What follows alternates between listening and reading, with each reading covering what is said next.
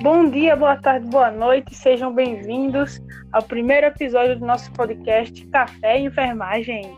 Uhul! Uhul! É, eu sou a Júnia. Eu sou a Jane. Eu sou a Edila. E eu sou a Mi. E nesse episódio nós vamos falar um pouquinho sobre diabetes mellitus e a relação a, que ela tem com dois fármacos em específico. Isso, e com isso a gente vai usar de uma situação fictícia. Vamos chamar nosso paciente de NCOX, ele tem e foi diagnosticado com diabetes tipo 2.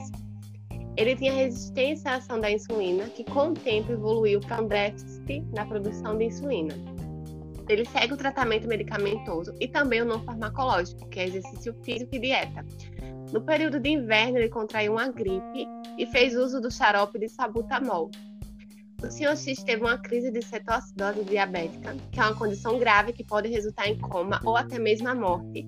É uma complicação grave que é quando o corpo produz ácidos sanguíneos, que são cetonas em excesso. Na unidade de emergência foi dito que o sabutamol desregulou a diabetes do senhor X. Como o sabutamol poderia causar esses efeitos? Alguém quer responder essa? Eu posso começar. Então, pessoal, o salbutamol, ele é um medicamento que ele vai causar algumas, algumas alterações no, no metabolismo é, algumas alterações metabólicas no organismo, na verdade. É, essas alterações, ela pode ser o aumento da glicose e a diminuição da insulina, né? Essa diminuição da, da insulina, ela vai causar uma subdose, né? É como se fosse uma cascata, uma coisa vai causando outra. A diminuição da insulina causa uma subdose, que vai resultar em uma hiperglicemia. Essa hiperglicemia que vai causar a cetoacidose, como a Mi falou, né? Normalmente, as nossas células, elas precisam de glicose para quebrar essa glicose e transformar em energia, né, para a gente usar no dia a dia, na correria mesmo. E aí, o que, é que vai acontecer? Quando a nossa célula não tem essa glicose para transformar em energia, é, ela vai fazer a quebra de gordura. Essa quebra de gordura é que vai liberar, produzir esses corpos cetônicos, como a Mi falou, e esses corpos cetônicos, eles são ácidos, então ele vai acabar alterando o pH do sangue, né? Causando essa cetoacidose.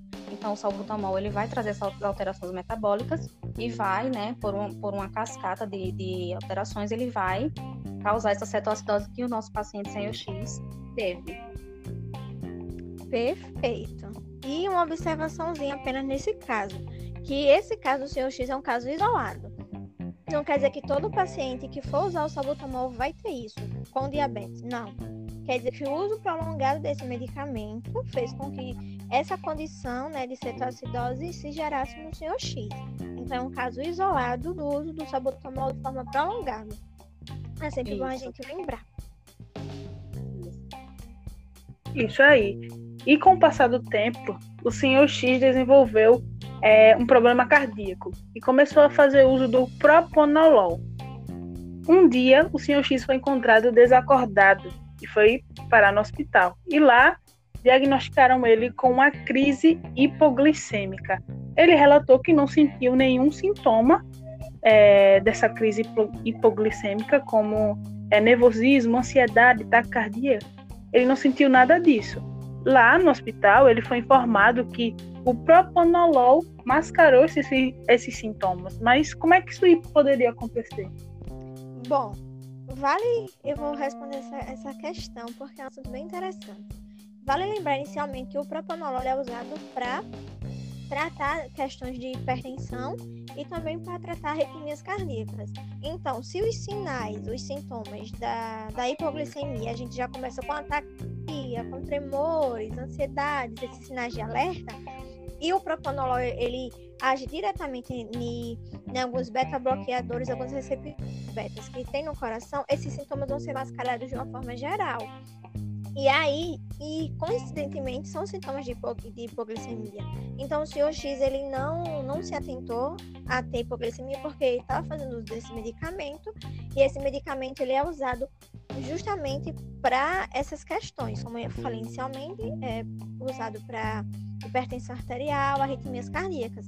E dessa forma, esses sinais foram mascarados, porque o propanolol ele é um beta-bloqueador que age nesses receptores.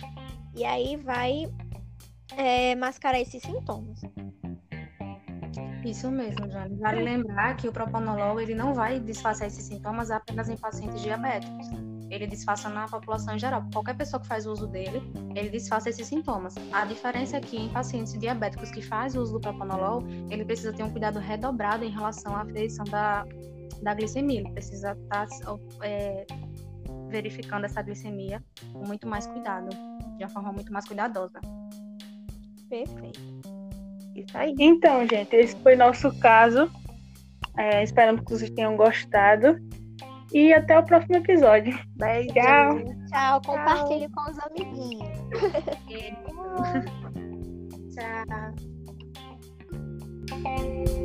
Tchau.